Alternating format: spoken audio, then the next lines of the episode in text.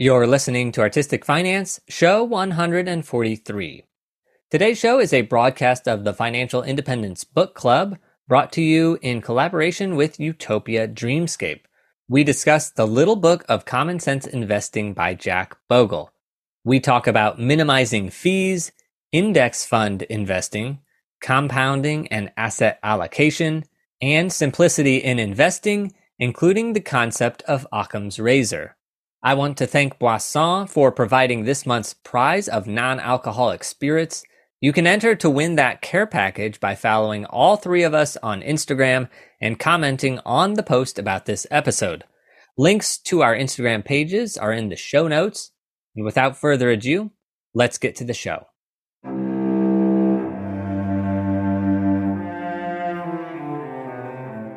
You're listening to Artistic Finance Podcast, where your host, Ethan Steimel, interviews successful artists, leaders, and investors to help educate and inspire artists to grow their wealth.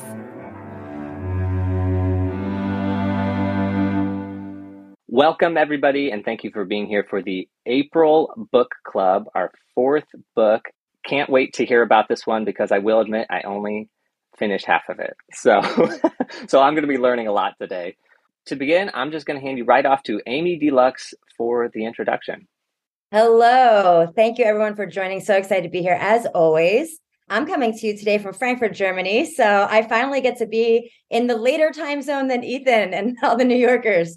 Um, I've always been the early bird here. So that's exciting. Um, but yeah, thanks everybody for coming. And the Financial Independence Book Club is, you know, it's a great way to help everybody learn our vision is financial literacy for creatives. Our mission is to create a transparent forum and inclusive community to propel creatives and art workers into financial security because everyone deserves prosperity. And I so fully believe in that mission. And I'm so excited that we get to come together and learn over these books at, uh, together. So that's so exciting. We love to give out prizes every month. And last month, we did our first social media giveaway, which was really exciting. We had a package of previs um, from Sovereign Candle and a couple things like that. And our winner was Janessa Harris from the March Book Club, Get Good with Money. Janessa wrote a comment uh, that they loved Emily's takeaway about financial wholeness being accessible to anyone ready to take on the fundamentals, and really appreciated the episode of Artistic Finance and thanking us for all that we do here. So, thank you and congratulations. This month, we have some swag from Boisson. Boisson is a non alcoholic beverage company, and we're going to learn more about that when I introduce our lovely host. The gift is valued at $75, and they have incredible, delicious, wonderful non alcoholic beverages, mocktails, however you want to call it. So, we're really excited about that. We're going to do another social media giveaway. And so if you join the live, you get already an extra points to your submission. And then anybody can join by entering to win for liking the post that we'll post after this episode, following Artistic Finance, Utopia Dreamscape, and Boisson Sips on Instagram, and then commenting your favorite part of the book or your favorite takeaway mentioned by Karimah on the broadcast.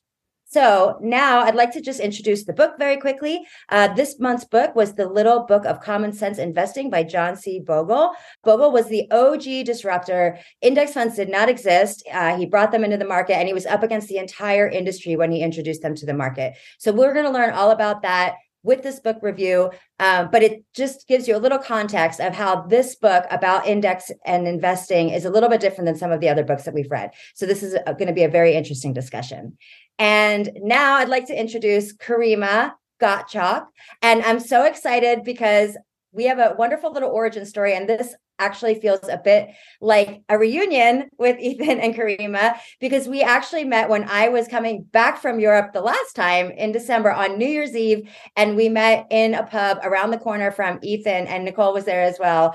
Uh, and we all met there. And so Karimah and I hit it off instantly. We were chatting about investing and funds and just all kinds of other great stuff because she's a wonderful human being. We just stayed in touch and then now we get to have her here. She is a natural leader and creative problem solver. She works as the chief brand officer at Boisson, which is a startup and retailer wholesaler of non-alcoholic beverage options. She's a 20 year New Yorker, although imminently moving to LA. So, very excited for that. And she can divide her creative career, career into two decades The first was fashion design, and the second has been in advertising. Without further ado, welcome, Karimah. Thanks for being here and welcome. Thank you so much for having me. And I actually think it's really funny, also. Um, and I don't know if you remember when we met, because it was right after the new year, and I was about to do my yearly kind of reorganizing of all my finances. And I reread through Financial Freedom by Grant Sabatier. So I was actually doing like my fire homework and I was taking a reading break to go have a beer. And I bumped into you, and you, I think you were saying, like, what were you doing today? I was like, oh, I'm reading this book. and you're like, oh, I know all about this. So it was just so fortuitous and, you know, such a cool chance meeting there. So, um, anyways, I'm glad to be here. Thanks for having me. It's interesting because I know this is the artistic finance podcast, and a lot of times I'll argue that I'm not an artist. I feel I almost felt like, do I deserve to be here among you know present company? I always say an artist gets a blank page, you know, a blank canvas, and they're very excited to fill it with like their vision and their idea. And I'm more of a creative where like I need I need a problem to solve. So it's like I don't want the brain the blank sheet. I want blank sheet and like what you need out of it. And that's how I've always operated in the creative space. So like I can draw. I do have I, I went to Parsons. I have a BFA and all of that, but I never feel like I'm a true artist. I'm like, oh, I'm I'm very I'm also very left and right brain. I'm very analytical, like split down the middle. Like I love spreadsheets. I love like planning and time blocking and all of that. So I kind of feel like I'm not a true, true artist. Like, Wait, I just want to say, because that's hilarious. and the other thing is, like, if I only had artists on here, that would be so exclusive. So, like, you know, non artists are people too. Let's just say that. um, but also it's so funny because I do lighting, right? And so like I don't know how to draw. I mean, I okay, I took years of it in like arts schooling, but like I don't know how to draw and I use computers only. So I also like never feel like an artist, even though people who like see the work are like, oh, blah, blah, blah. So when you're like 10 years in fashion and went to Parsons, I'm like, oh, wow, I'll never be as artistic as Karimah. I super identify with your like left brain, right brain thing because I know that we're really in our society, we're really driven to go one way or the other. And I really forced myself to try to do that in my earlier years. And then I took like a couple of like online personality tests and it's like, you're even brained. And I was like, well, now that makes sense. When I get too far down the creative, I like crave structure. And if I go too far down the structure and analytical, then I crave, you know, the freedom of creative. So I think that's a really real thing. And I think it actually makes you even a better artist. I mean, look at Michelangelo, right? I mean, it just it definitely has a place. I, I also want to read the comments, which people are saying non-artist here, lol, super non-artist here as well. Art is everywhere. You have a BFA. You sound very artistic. oh, I love that. I love all the support. Thank you. Everyone's an artist in some way and creative in some way. So I yeah, we shouldn't. But I think actually, Amy, that's probably why we also clicked having that like left and right. And I also will agree that my career path switched a career like halfway through my time in New York so far and being able to be successful. And I guess to say, okay, I'm in the it feels so silly to say, but like I'm in the C suite now, although it's a startup. So it feels like not as real as like I'm not, you know, at JP Morgan in the C suite or something. But I feel that success is accredited to being able to balance the analytical with the creativity because you need to have that platform to support the work that you do a lot of times. And I think that's also kind of what you're doing here and what you've been saying that even if it feels like you're selling out or that it's not a part of being artistic to care about money but you need money to survive. You need money to make your art and and share it or do what you want with it. Like it is really important to have that balance. And i think what you guys are doing here is really awesome to empower people to like tap into that side of them even if they don't think that they have it. So um and yeah i guess so i yeah i did the fashion thing and now i'm um at boisson. And so uh, whoever does win the giveaway we do a we're I would say kind of like the Sephora of non-alcoholic. So we're the the larger we hold all the the best products, and then there is non-alcoholic wine, beer, spirits, aperitifs, um, mixers, and all of that. And there's so much that you can kind of explore and play with, even if you still drink alcohol. It could be like a night or a day off, or it could be something to mix with what you're drinking. So I could even work with the winner to customize what the what they're getting in their goodie bag based on their um, taste, or I can just do a total grab bag. So just wanted to throw that in there. Okay, I'm going to loop back to this later on because I have opinions. Yeah, and I just want to say also, I felt it was serendipitous that we met because Amy's like, oh, at the bar. So I go to the bar. But at the time, right, Nicole was pregnant. In solidarity with her, we hadn't been drinking. And now that she's breastfeeding, we're still not drinking. So I actually have purchased a lot of this non-alcoholic stuff. I've actually been a consumer of Boisson. oh gosh, I love that. yeah. So like, so we've we've I've now been through like was it ten months of like non-alcoholic, and I still have at least five months going with me. So like, I have all the non-alcoholic cocktail materials. I can make a non-alcoholic Aperol spritz. I mean, I'm an expert at this stuff. So anyway, I just love that you're here. And your, your story is very common. That's actually how one of the co-founders, his wife, and you know they were trying to get pregnant, also going through that process. A lot of times you can't drink during it, and so it was a solidarity moment. So you're you're not alone in that experience, which is really nice. Just because I love talking about fatherhood. Yes, actually, I will say back up from the nine months of being pregnant the process you can't be drinking either. So actually, I said ten months. Yeah, it's been probably closer to two years. Yeah, no, I love that. I love that there's a that that common commonality there. It's awesome. Should I? I'll jump into the book then. I mean, I can talk about. Yeah. I could talk shop all day. okay, let's check out this book. Let's check out the book, which is so funny. When I've been mentioning it, I I can't not even get the book title right, which is ridiculous. so people are like, "Well, what book are you reading?" I'm like, "It's the Common Sense book." No, it's the little book of common sense investing. But no, it's fabulous. It's a fabulous resource, but we have all had like kind of a similar experience with just like the density of it. So my summary of it is John Bogle, lovingly known by those who know as Saint Jack, is the founder of Vanguard Group, which I'm sure many people have heard of, and pioneer of the index fund. An index fund is a portfolio of stocks or bonds designed to mimic the composition and performance of a financial market index and when we say the word index, it's just a comprehensive list of something that exists. In his book, Bogle goes into meticulous detail to explain not only how and why index funds work, but how they work better than other financial instruments like mutual funds, for example. The simplicity of the mathematical principles of the index fund is its strength and beauty, and very importantly, provides an accessible way for the common person who wants to invest to make the soundest decision with their money. So, my first takeaway is this book is a long winded explanation to a simple, although super valuable concept. So, no shade.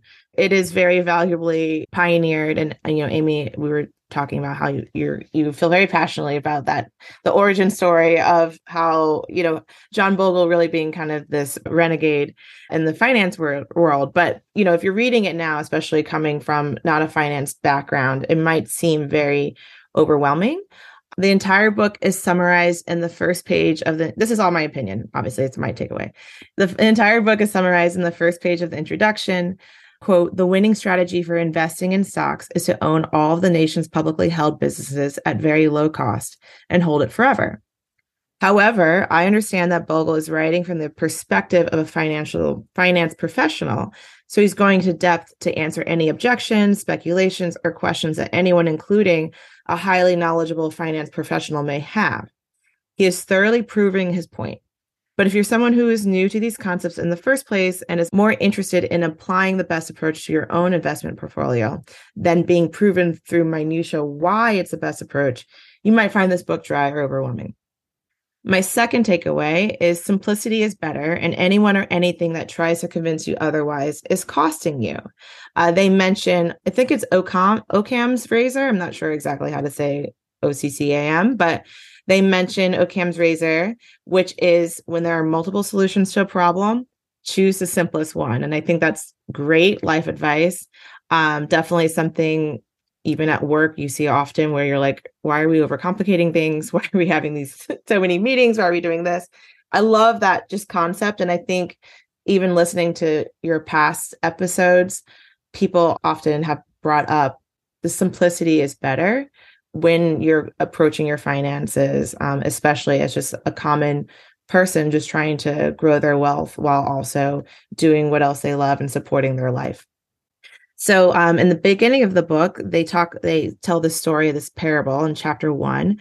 The idea of the helpers in the parable is in essence echoed in chapters four, five, six, and eight. That being the more you mess around trying to game the system of the market, the more you will just lose money through fees, taxes, and most ironically, actual losses on your holdings. I was particularly horrified when I read about how the mutual funds eat into your dividends and that all those advisory fees would just eat all of your dividend income. So even if your stocks are being invested in I forget what they call the the specifically the high performing stocks that pay you dividends, you should be getting that money. That money should be being invested back into your portfolio. But instead, the mutual fund fees can eat up to even 100% of those dividend incomes. So you're losing so much just by paying someone to do better with your money, supposedly, allegedly. To add insult to injury, Bogle has you consider the magic of compounding and how much more you're losing over time when mm-hmm. those monies are not simply sitting in your pool compounding. We love compounding, it's magical. To take away from it at all, you know, you're really going to see those numbers add up over time. And I think when you're reading this book, he makes very clear examples of, you know, even one or 2% extra fees happening over time, you lose so much money by the time you know you're getting ready to retire. Also too the fees themselves are compounding as well if you think about how much money they're taking um, from you over time. So i thought that was a really great takeaway there just keeping things simple instead of feeling like you need to buy into all of these um, special financial instruments to make you money that you'll get offered oftentimes when you're looking at retirement options retirement investment options. The third takeaway in the long run, your overall asset allocation between stocks and bonds is more important than which particular funds you hold. That I thought was really cool. I think when you're new to investing, when the stock market seems kind of mystical to you, you feel, especially if you watch any movies about people on Wall Street, you feel like there's like this magical formula of understanding which stocks to invest in and all like this like game that you have to try to figure out when really Bogle's point is it's actually not the particular stocks that you're holding, it's your allocation between stocks and bonds. And then again, you're betting on the entire index of them all, just knowing that as you get closer to when you're younger and you're accruing funds, you want to take a little bit more risk. As you get older and you're going to be spending and needing that money soon, you're lower your risk. And that actually goes into kind of the next part of this um, in my conclusion. But before I, I, I skip ahead to that, this whole asset allocation um, principle, this belief, he proves a point, has been held even before him by this man, Benjamin Graham, in his 1949 book, The Intelligent Investor, which I've seen a lot of reference to in other financial um, independence books I've read, even to the 1986 study that found that asset allocation accounted for 94% of the differences in total returns achieved by institutionally managed pension funds. So that's just a staggering number. And my overall conclusion is the little book of common sense investing is slightly a misnomer in my opinion because although it is a little book in size it's a long essay on an essential simple investment strategy. I would rename the book. I'm not quite sure what it is which is sad because i am of many things a copywriter from my advertising days. So i should have had a name a new name um, at the ready but maybe i'll come back to that. But I would say, um, to its credit, it certainly is a time and fact proven resource book, proving the why behind the best advice out there for all investors, which is invest in the market as a whole and personalize your asset allocation based on your risk tolerance. And if you want to kind of skip ahead to like knowing what that risk tolerance is and how to figure it out, um, on page 230, they have these four questions, which I thought really simply um, helped you figure out like what works for you and what you can tolerate at your you know position in life. So that is my my little spiel on the book. Awesome. Everything that you said is just kind of really spot on. This book has been on my list for so long because he literally is the person that created index funds, which is my main investment strategy. Uh, outside of that, my strategy is real estate. So I don't really do much else with the market. I'm a set it and forget it. And I'm fully like VTSAX is like my favorite fund. It's the Vanguard all market index. For a long time on my financial journey, I just kept like, I can't believe I haven't read the book by the guy that created the whole thing. That is basically what I do. and I also was wondering, like, why is J.L. Collins from The Simple Path of Wealth like considered the grandfather of fire and investment strategies, and why is Vicki Robbins always looked to as like kind of the pivotal moment? Her book, Your Money or Your Life, is kind of one of these pivotal moments in the financial independence movement. Um, but now that I've read the book, I, I agree. It's it is it's very data driven and it's very mathy, and it's really it is because if you look at the time that he was writing this and when he was even creating the index fund he was going against all of the entire financial industry. Nobody agreed with him to share the wealth.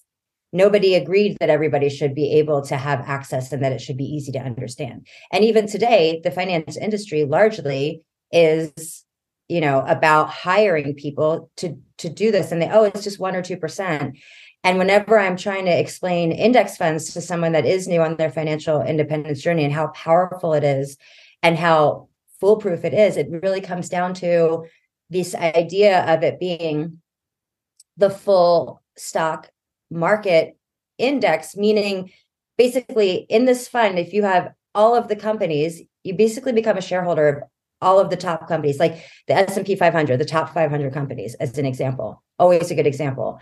So you become a shareholder of the top 500 companies. And what happens when a company fails? Well, it's no longer in the index and it's replaced with something that's succeeding. And that's why it always has such a high return rate because nothing stays in the index if it's not succeeding. So that's kind of what he was trying to do. And even though it is dry, I think it's really valuable to understand, you know, in depth of how the indexing works. But there is that context of he was up against the entire industry at the time and nobody nobody wanted to hear it. So i love knowing i didn't catch that part about him. I didn't realize he was getting so much pushback when he was pioneering this idea. Is it partially because it does look out for the common man? Or you know i mean he does go into all of the mathematical reasons why it works and why ever, what everyone else was doing was just kind of like running around in circles and wasting time. And I, I think it's just so interesting about so much about the Wall Street world is they make money on the fees and like the business of what they're doing, like charging their services to just do what they do. If you just pull back from that from a second, it's like as long as the like there is an economy and there are businesses doing business, somebody, you know, there is a profit to be gained on. And like you do not need to get caught up in that kind of um, rat race of trying to bet against which is the best one and that i thought that was interesting he's like it's if you try to go in and start betting on particular stocks you're gambling you're gambling against the system and we all know that in vegas the house always wins so just bet on the house. Make you know align yourself with the house and don't try to go at the table and start trying to beat individual games especially for this particular group of people where if we're saying as artists and creatives that's just not my passion or my specialty or my knowledge don't do something you don't understand. I mean i think that's with anything in investing. Like when people talk about crypto or this and that if you don't understand something don't put your money into it keep things simple because you don't want to lie in bed at night thinking i'm not really sure. You know my friend told me this was a safe investment but i don't even know what it means. Like at least you want to be able to trust your gut on things. So i just think it's really cool and I, i've heard it over and over again you know, mostly over the years since, I don't know, I think like uh, last hundred years, the market overall has grown, you get 7% return. You know, you'll have years where there's lower years and you have higher years, but like the mean is about 7%. So if you're going to set it and forget it and you're letting your money grow over, you know, next 40 or whatever years, you can generally see that it's probably going to go about 7% overall. And that's a better investment than a lot of these like individual you know stocks that you see people betting on and then you're getting the fees on top of it too. So it's it's very calming you know like there's something very like you know about it. The worst thing for it was when i see someone that pulls all of their money out when there's a downturn. The whole point is the long term the buy and hold strategy because like you said it's a mean. It it it's going to always go up and down. If you're if you only stay in when it's up and then you pull out when it's down then you are guaranteed to lose money. In fact i always say that it's the only store that when there's a sale people yeah. like don't buy like the, when the market is down, it's yeah. literally a sale. Like uh, everything is cheaper. You can get your foot in the door. You can get more. You know, financial advisors and and people that are money money managers. You know, you'll often hear people say, "Oh, I just let uh, you know this company do it." It's it's only one or two percent. But when we think about that compounding, like one per, one or two percent is an enormous amount of money. When you're when you buy, if you can learn this simple strategy of index funds where you've you're encapsulating everything, you know, I think Vanguard, I don't haven't looked at it in a while, but it's like 0.003%. It's literally just an admin fee. It, it's an enormous difference. It sounds like it's not a lot, um, but it is an enormous difference. And and and also they they don't always get it right because if they're they're doing it based on speculation, nobody can predict what the market is going to do. If they could, then why would they bother to do it for anyone but themselves? Uh, you, you know like the the it feels so manufactured to have that business at all and i don't want to speak out of turn i'm not a the finance professional but it just seems that if it wasn't anything but speculation and there wasn't such a risk of we know that we're going to get it wrong probably 50 50 wrong and right if you had like an 80% always going to get this right that group of people wouldn't be managing for anyone at all but themselves most likely. Like it doesn't you know it doesn't make a lot of logical sense that there's this group of human beings who totally always understand what's going to always win in the market and their services are up for sale. If that were so they're probably just not just going to go live on an island somewhere. Why are they working? You know like they're just going to get their their thing in the market. So this makes so much more sense to me um and i feel like it would for you know a lot of readers that pull back and trust in the overall success of, as you said, the best 500 companies. And I thought, you know, I haven't finished my um, kind of rebalancing and re-looking at all of my investment stuff. I need to clean things up and kind of consolidate some of my um, 401ks and and just look at my asset allocation again.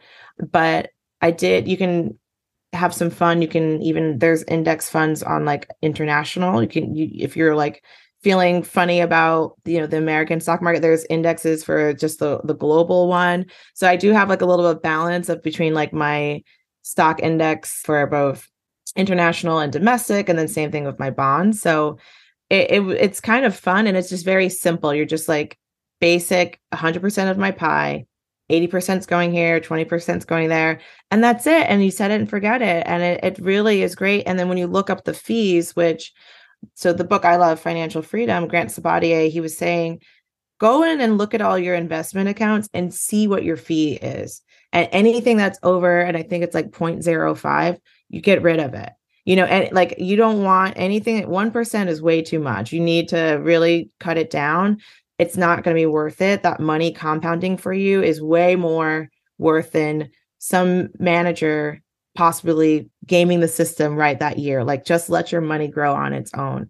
And it's kind of a pain to go in there and try to find, they don't make it easy for you to find where those fees are. So, like, just take a day, make it like a Sunday activity where, like, I'm just going to go through all my accounts and find it. But once you find the good accounts, you'll get it. And I have to say, the Vanguard index ones are wonderful. Like, I am going to actually consolidate some of my other accounts all into Vanguard because I just see it actually growing better than my other investment portfolio pieces. Taking a break from the interview to mention how you can win this month's prize. Go to Instagram and follow Artistic Finance, Utopia Dreamscape, and Boisson Sips. Then comment with your favorite part of today's episode. You only have to make one comment, but you have to follow all three accounts to be entered into the prize drawing. I'm mentioning it now, halfway through the episode, so that you can potentially do it as you listen. Before we get back to the book club, I'd also like to mention the Artistic Finance Patreon page. This is where you can support me and the show. Now, being a new father, I can use all the help I can get to move the production aspects of artistic finance off of my plate. Now, the more financing I have, the more things that I can get off of my workload, which helps this show become sustainable as a long term and permanent resource for the arts community. Thank you to patrons for your monthly or yearly pledge. In return, all patrons get a private podcast feed that goes directly into your podcast player. It also includes all bonus audio and early releases of episodes. Currently, we have early releases of our collaboration episodes with Theater Art Life. discussing navigating a career in technical theater, and discussing a career in theater design with Broadway lighting designer Jeanette Oi-Suk Yew. If you would like to access those episodes, and if you want to support the work I'm doing, you can sign up at patreon.com slash artistic finance. And now, back to the show. So Kit said, I have no idea what, what any of my fees are. Where do you find that info? And then she said, Oh, you said it's difficult to find LOL. But I will say, I often find it by just Googling. If I can find the fund name, I Google, and usually Google has a result. Oh, that's smart. Yeah. I mean, uh, Kit, if you log into your um your dashboard for wherever you have your investment funds, you can click on it and they'll just be like just keep it's really just clicking around and trying to find it. Like it might just be in the statements or whatever, but you'll see it listed out. It'll say like fee, and it should tell you like what that per- like what the overall percentage is. Every website has it set up differently, and that's also why it's a pain. So if you have a couple so when I was going through my careers, I didn't realize when you got a new job, you could just like roll in your 401k into like a next one. And then I kind of thought, well, isn't it good not to have all your eggs in all these, you know, it's good to have eggs in different baskets. So I have a lot of logins right now. So if you have a few like I do, it really is like a could be an all day activity, but it's worth it. And I think, you know, some very good advice I was given was like, if you feel uncomfortable about money, spending more time with it in facing it and being around it you'll actually feel more comfortable with it and and actually you start to like it so none of those dashboards are designed very well i don't think but just going in there and playing around you'll find it i know that's like not the best uh, exact answer but that's what i do yeah in in the beginning i didn't want to do my budgets in the beginning especially when when i first started doing them and i realized how way off base from where i was I grew up in really extreme poverty. I've always been very frugal.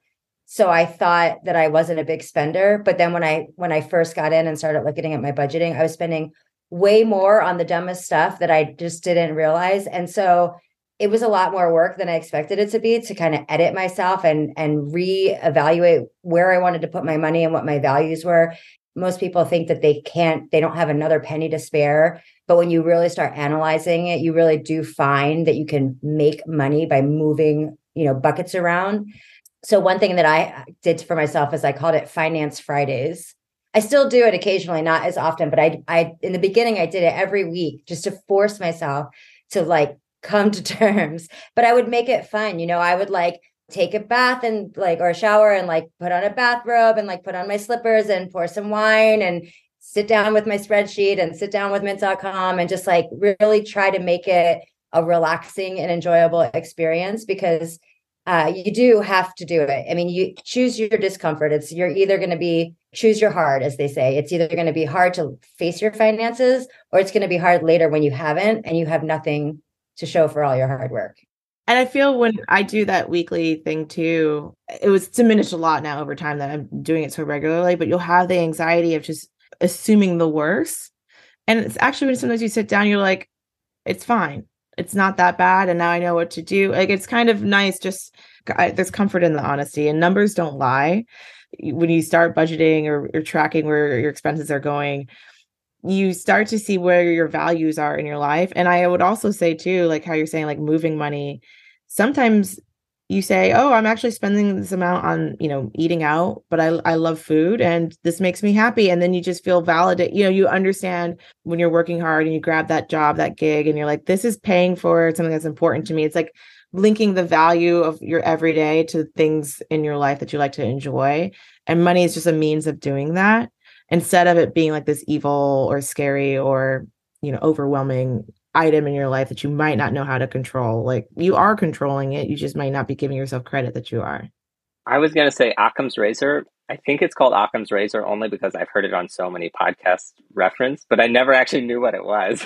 but yeah, if there's multiple solutions, choose the simplest one, which is tying into my life lately because Nicole and I, the last year or so, we have been saying like, go with your gut. Like anytime there's something going on, we're like, just go with your gut. And I feel like choosing the simplest solution is often the same thing. And this was like hit on so much throughout this book of like, keep it simple, keep it simple. Because sometimes when things boil down to like too simple, I'm like, all right, there has to be nuance to the situation. We like have to talk this out. But but honestly, with money, it's like we had Lisa Panichian, who's an author, and she was saying like the numbers don't lie. It's like we're not going with the simplest solution here because it's easy. It's an easy talking point. It's like no, the math backs us up. That like very simple, like lower fees. Like that's as complicated as that needs to be. Like the lower the fee, the more money you're going to keep. The lower the fee, the more compounding you're going to get. It's simple arithmetic. I mean, that's there's math, all that math theory. When it comes to finance math, it's actually really simple arithmetic for most part. It's it's not calculus. You know, it's it's not really thinking of these very complex concepts. It's just like less is less and more is more. And um people don't trust that is why they get away like you know how amy was saying there's a lot of financial jargon and a lot of things to kind of distract you when you're trying to figure out saving and investing in your future because people are just assuming that it has to be more complicated than it really is. Um i actually anecdotally i um when i was really getting into the so i would say i'm in the the fire minded movement and um my kickoff was the book Financial Freedom by Grant Sabatier. I know that's not on your guys' list, but for next year, I would. Oh, it's on the list. It's just the longer list. oh, okay, okay, yeah, yeah. It's it's um, I have it here with me, and I've been doing it like every year. I'll reread it and like kind of re um inundate myself with uh the the principles there and just kind of clean up my uh, financial hygiene based on it. So I got really excited about all this stuff and the two pronged approach of the market investing and then real estate investing is a, a big key of that like kind of future wealth part. But i jumped the gun a little bit with the uh, stock market investing because he talks actually he talks about the indexing he talks about bogle in perfectly i think in six pages. Like he sums up like everything i learned. So it was interesting having read that for book first and then going back to like the bible of it all and being like okay like this is how the math is mathing you know this is how it actually works. But i had already trusted it as working because there's so many people who said this is the way to do it. I personally didn't need all that proof but i understand why it's there especially as you said amy how he came up when nobody wanted to believe him. It's funny someone told me about this investment like stock class that they were in. She was someone i had worked with she was older. Um, she showed me how she was making all this money in this class I had this weird gut feeling like I don't understand how these classes work because again it goes back to like if people know how to do it then why would they teach anyone? Like they felt like there had to be some gimmick to it. But then on the other hand it was someone I was trusting I trusted and someone who also was showing me like she's like this is how my portfolio has grown. So I went to the uh like introductory class and it was like in a conference room in a hotel and I had this kind of kind of sleazy feel to it. I actually was judging. This is so funny. Such an art creative thing. I was judging the design of their all their marketing material, and I was just it just wasn't polished. I was I I think sometimes you can judge a book by its cover. It just felt I was having this gut reaction, and then the way that the guy sold the program, it felt infomercially. But you know, she was there. Another person that I knew through her was there, and they all swore by it. So I, I bought in. I was like, well, let me just try it. I am trying to figure out this new world and maybe I'm wrong in my instinct right now. And I said to myself, I'll stop spending the monthly fee as soon as I see that I'm not making if, as long as I break even, then I'll learn something either way. That was like my my like fallback because they promise you start making money immediately. So what it was was going into covered call writing I'm sure you've probably heard people talking about that as a way of making it's selling um it's buying chunks of stocks and then like selling it to someone and it may or may not sell but they they pay the right from you to even buy it if it does hit a certain height hit hit a certain price. And it works if someone really understands the market and where it's going. But the whole crux of how all this worked is like you had this one man telling you what stocks to buy. And so we were so beholden to him to tell us every week what call to write. And I was paying like a $500 $500 monthly fee. And he would go on and on and say, "Oh, the mutual funds will fee you to death, the managers will fee you to death." And he was preaching what we're talking about, but then also doing it to us at the same time. So I got out of it. I mean, I was making money at first, but then I realized I'm not learning anything. It's not sustainable. Like I I won't learn anything unless I'm still in this class with this guy. Long story short, I was overcomplicating it. I was trying it was something I didn't understand. I was trying to take a more complicated route. I was making these spreadsheets. It was every week I had to go in at Tuesday and like buy these stocks and trade them and all of that and I wasn't loving it and it wasn't my life. I wasn't feeling it was a good use of my time and it wasn't. So learning from that was just just keep it simple. Like just set it and forget it. Invest in the index fund. You don't need to become, you know, the next Wolf of Wall Street. Like it's it's fine. And also, we've in previous episodes, like two years ago, we had a couple of stock traders on. They said they were stock investors, and I was like, "Oh, I'm, i need to learn all about this." And then they came on and described like stock trading, and I just listening to them got so stressed out my brain, I don't know if it's like the artsy, the worried part, like what, but I'm like, I cannot literally just like play with numbers for no reason. At least passive investing, I feel like, okay, I'm buying into companies and like in a way I'm helping them grow, or at least there's like some actual value there versus just like anything that feels like money for money's sake for no reason. Like, I'm not a big Bitcoin person, but like I'm not opposed to it because I see like there's an actual use there. But like, am I going to go trade Bitcoin? Like, then that would be like completely like wrong. It's like I don't need to be trading in and out of all these currencies. And then also like the all of this with the the index funds for some people maybe it's just so easier and I think also in the arts it's a lot easier for people to hand off their finances to an advisor or hand them off to somebody because it's like I'm not a professional in that. I'm not going to waste my time with it. I'm going to let somebody else do it. And I do think that is the right intuition. But this stuff really is simple and it's like this if you just Google financial basics, you're going to get to indexing like right away. And so I, without having read this book for years, I've like known, oh yeah, you just put the money in the index, you let it sit there, you get the lowest fee. But as I've had this show, some of the guests have come on and said, you know, mutual funds, like they've explained mutual funds to me because I've always been like, oh no, don't do a mutual fund, don't do it. And I've actually had a couple people on who said, oh no, actually, in certain situations, a mutual fund is good because one, there are some really low cost mutual funds. And then XYZ and like some advisors will recommend certain ones. So I actually, before reading this or half reading this, I was turning around on mutual funds. I was like, oh, maybe it's, maybe they're like, it is okay. Like, cause in some way, mutual funds are just the same. But then reading this, I was reminded like all the reasons on why I should like pause before I go into a mutual fund. The one thing that reading this took away was the tax inefficiency of them.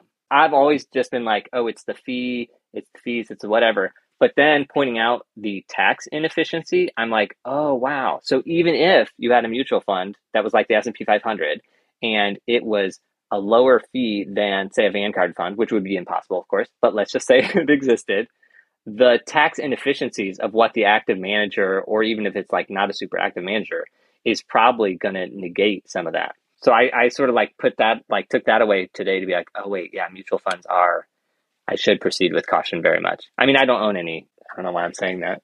well, well, no, but it also could be the next, again, it goes back to like what you don't understand. I'm not going to sit here and say I can give a case to or for uh, the mutual funds because I don't know it enough yet. And maybe at some point I do. i'm I'm so busy in my career, and I feel like a lot of people can res- can resonate with that. It's just if you don't have time, start with what is simple and what's proven, and that's pro- it's for the common man, basically, as described by the book. And then, yeah, I'm sure it can't be completely evil, but I don't know. And it's like, don't overcomplicate it. I think the simplicity thing is the easiest thing to understand. And I guess, especially like you as a new dad, right? Occam's razor is probably like top of mind all the time. so yeah, exactly. maybe mutual funds later. like we'll figure this out. well, and also like the risk thing, I think sometimes people look and see, oh, a mutual fund, there's an active manager in there. So they're going to find like the best dividend funds or they're going to find the funds. And like, in a way, I know insider trading is illegal, but I feel like that's what we want out of mutual funds and companies like that, where it's like we want their insider knowledge. Going with a company like that or going something with a higher fee because you're like, it's going to be a higher return, I think that's a valid thought. But after reading all of this stuff, it's like, you know what? Because of the fees, because of the compounding, because of the everything, and you were talking about the 7% return, like, yeah, sometimes it's going to be lower and sometimes higher.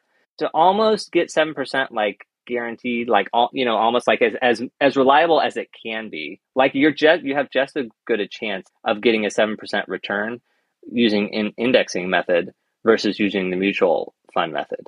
I mean, honestly, that's kind of how I ended up like trying to scream this from the rafters because I was the least person to I mean, I just came from like a really impoverished background and I was a really late bloomer and I had no financial IQ. I had no financial education. And then, um, you know, I was in my late 30s, I think, by the time I even learned any of this. And I kind of was just hitting my midlife and was saying, man, I'm going to be really in trouble if I don't figure something out. And I didn't have the money to hire a financial advisor. Although, if I did, that's probably what I would have done because it was the same thing. It's like completely mystifying. I don't understand anything. I'm a creative. That's not my realm. But I didn't have the the money or the privilege to be able to do that. And so I just went on a journey and Rich Dad Poor Dad and Paula Pant's Afford Anything podcast were really the ones that catapulted me into being able to realize that I could understand it and there were resources for me. And I mean, look, I, you know, grew up poor, was a waitress for a really long time, and then was a starving visual artist for a long time, and then got into lighting and staging and architectural and, you know, eh, but like all along the way, I never had resources. So for my journey to end up, I completely turned my finances around 180 and became an investor and a confident one where I understand what I do and my strategy is very simple. But that's why I wanted to share it, you know, because I just kept saying, man, seriously, like we say, if I could do it, anybody can do it because I just I didn't have any background in it. And I was really surprised at the beginning because of course the first place that I went was to my other friends that were still broke and in you know waiting tables and you know that are just don't have any resources either. And i said hey i discovered this great thing and I discovered fire and i discovered indexing. And but even people that like i know and love that trust me couldn't wrap their heads around it either you know? And so that's kind of really the birthplace of the book club because it's if you if you can just read about it you don't have to make an action but just educate yourself about it you know, you might find that it's more accessible than you think. And you might actually find a piece of hope to turn your situation around, optimize your finances. So I think that is one thing why I would say with this book that I 100% agree with is the simplicity and bringing it back to the simple. And if you can just understand one thing and make one change, then, you know, that's, there's hope there.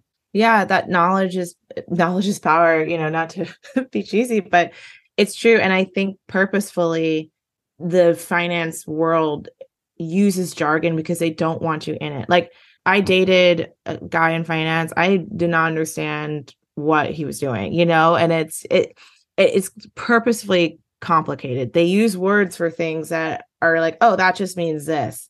And it's and the literacy part of it, like, you know, I um I grew up comfortably and and and my my family is very comfortable, but like we just didn't talk about money. So even so, like not having that literacy, just not even talking about it, like I still had to figure it all out as myself. I mean, it's and I was I'm talking to like my friends and we've all been talking about it and possibly also just, you know, traditionally women don't talk to each other about money or people don't aren't talking to women about money either. So we were all saying like my girlfriends just like they're figuring out a lot of stuff on their own now or stuff that you know their parents never talked about things and they're not doing well because no one would you know they were overspending in the 80s and the 90s when ever there was money everywhere and now they now they're like we didn't save anything properly.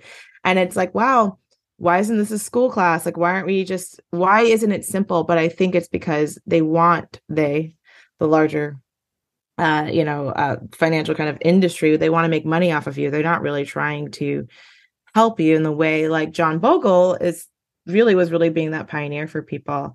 Um, and I just wanted to respond to Marissa's uh, question about that first step and the overwhelmingness of it.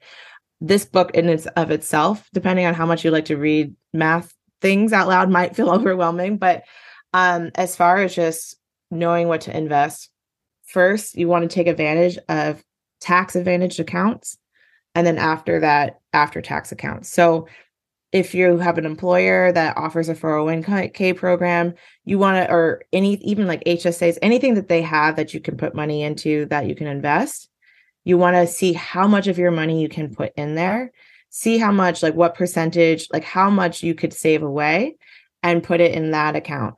If you are self employed, there are other items to do it, like a Roth um, IRA. And that's also, you want to start investing money that you didn't already pay taxes on first. So you get the most bang for your buck.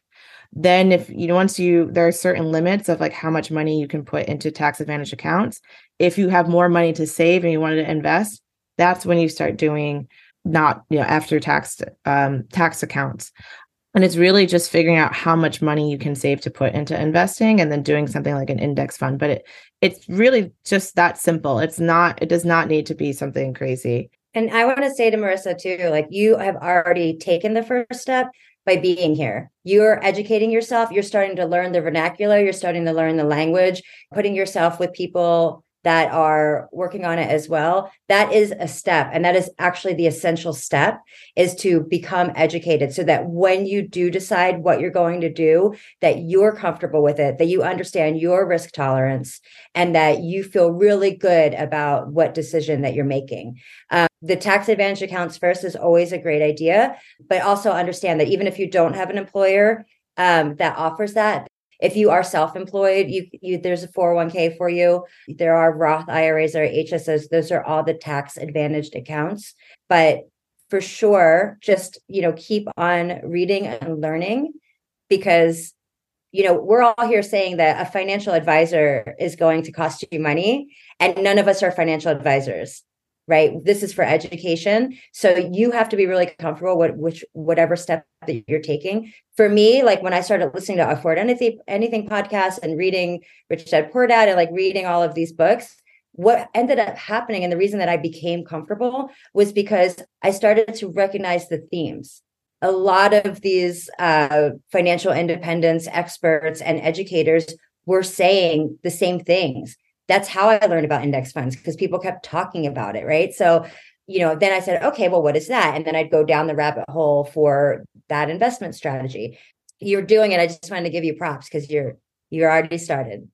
And I, and I just want to summarize what Karimah said because it was like, what do you do if you're overwhelmed with finances? You don't know anything about index funds or mutual funds, et cetera. You, you know, even if you listen to this or read the book. And the advice was really good, but I just want to summarize it really quickly, which was see what retirement accounts you have access to, or see what tax advantage accounts you have access to, and start there. Amy, should we wrap it up? I feel like I feel like I have more things to say, but we. I know it's hard to end. I mean, I just want to finalize on that because Marissa added that she's in the process of starting a new job, and so getting ready to go through all the retirement HSAs. Always keep in mind too that you know your salary isn't the only thing to negotiate. You can ne- negotiate your match you can negotiate your PTO. So any way that you can increase your income, eh, you know, it's about that spend to saving ratio. Part of that is spending less, but part of it is making more. So whenever you're in a position to negotiate, don't leave money on the table. You know, ask for a higher salary, but also ask for money in other ways like PTO, retirement matches, and things like that. Um, but yeah, Ethan, you're right. We do have to wrap. was such a pleasure chatting about this with you guys. It's making me it's actually making me excited to go uh, you know, finish my my portfolio rebalancing and all of that. And it's okay if you read something you like, oh, I think I get it. And then like a couple weeks later, you're like, wait, I don't get it. Go back to it. Like we all just kind of got into this because we had to, we wanted to. And I, I mean, I have no finance background, but I feel so much more versed in it because I just keep coming back to the information, reading and talking. And Amy, I just want to toot your horn a little bit because the Financial Independence Book Club was your idea, and you're definitely a fire movement. K- Karimah was like, "Oh yeah, I consider myself sort of part of the fire," and I would just say I do not consider myself part of fire. But because of this, I am learning. So I just feel like we have a good representation here of people who are in fire, not in fire. Like I'm not opposed to it. I just haven't taken the plunge yet. Yeah. awesome. Well, thank you. And thanks for, you know, letting us come on artistic finance and having a space to share and broadcast with everybody. And thank you, Karimah, for coming on and sharing your journey and your book review. This has been such a great uh, episode. I'm so excited. I just want to repeat we've got prizes.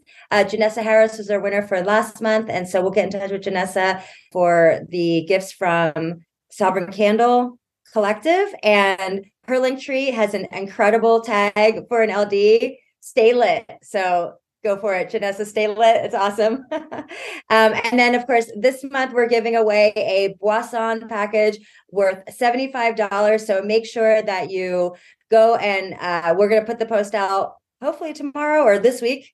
And so like the post, share it and or comment on it and follow uh, on Sips, Utopia Dreamscape, and of course Artistic Finance. And Ethan, take it away. Yeah. So just a reminder that uh, we have a newsletter that goes out. Amy sends that out. It's the Utopia Dreamscape newsletter with all the information about book club. Um, and you can sign up for that at artisticfinance.com slash book club. And you can also just go to that link anytime you don't know. Um, for example, I may or may not have forgotten about book club this week. To remind myself, I just went to artisticfinance.com slash book club and was like, oh, hey, that's happening. If you ever forget what the book is, or you need a link to it, or you need a link to the Zoom for uh, attending, just go there. And then next month, so our May book is going to be The Dirtbag's Guide to Life Eternal Truth for Hiker Trash, Ski Bums, and Vagabonds. Which, Amy, it's an interesting title. I'm interested. Is there financial advice inside of that book? This is a well, I'll go into the details of how this book came to be in the beginning of next month's club, but the, the, it is a perspective on on how to live your life and be prosperous. There is some financial in there, um, but it is also a different spin on how to how to look at it. So there's a little philosophy, I guess. I'm very excited. I'm very excited. Um, and it's by Tim Mathis. And Amy, am I also correct that Tim Mathis is the one who's presenting? That's right. We have the author. Wow. Okay. This book club is quite fancy, I must say. This will be our second author that we've had. That's right. Yeah. Amazing. Okay. And the last thing I want to say is purely selfish. And I just putting this out to the group. Am I allowed to win the prize? Like, if I go on and like all these things and comment like a really clever comment, like, is it randomly selected? Like, is this allowed? Just because I would like the prize. That's all I'm asking. I might know. I might know a few people. We can do something for you. So.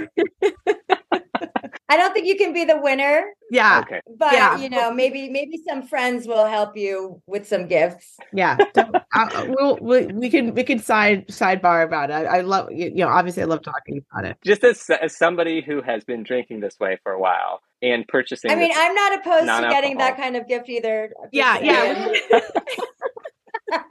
I just, I just think it's a great prize. It's a great Yeah, prize. yes, no, no, no. it is. This is a great prize. All right. Well, thank you, uh, everybody, for attending. It was lovely to sort of see people's faces. And uh, Amy and Karimah, of course, thank you so much. This was like an awesome, okay, very dry book, but this book club was super relaxing, super fun, and uh, I took a lot out of it. So thank you. Thank you, thank you for having me. That's it for this week's episode. What did you think about today's book? Head over to Instagram and leave a comment, which is also the way to win an attendance prize. To be entered to win some non alcoholic spirits, follow Utopia Dreamscape and Artistic Finance and Boisson Sips. And leave one comment with your thoughts on this month's book. Find links to all those Instagram handles in the show notes. The deadline to complete that task is by mid May. Thank you to Karimah and Boisson for providing our prizes. A note for next month's book we have an affiliate link at bookshop.org who partners with independent and local bookstores, aka places that I like to support. If you use our affiliate link, 10% of the sale goes back to artistic finance. So if you don't get the book from the library and you end up purchasing it, please consider doing so via our affiliate link, which you can find at artisticfinance.com slash book club. If you aren't into reading or the book club, you can also support my work by becoming a patron. Patrons make these shows possible, and in return, they get a private podcast feed. If you want to join up, I truly appreciate it, and you can do that at patreon.com slash artistic finance. My final thought for the day is to mention that Phantom of the Opera closed last week after 35 years on Broadway. Our previous guest, Cheryl Polankas, was a stage manager on the final performance. Congratulations, Cheryl, and everyone else who has been involved in that institution. And with that closing, two previous guests of this show, Ken Billington and John Lee Beatty, are now designers of the longest running musical on Broadway. That is the 1996 revival of Chicago, which is currently playing at the Ambassador Theater and has played more than 10,000 performances. Phantom was the only Broadway show that was older than me, so overnight, I am now older than every show that is playing on Broadway. That's it for today. Until next week, break a leg.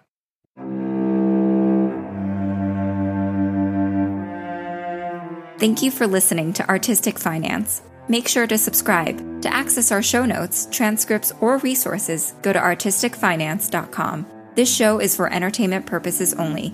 Before making any decision, consult a professional. This show is copyrighted by Artistic Finance. Written permission must be granted before syndication or rebroadcasting.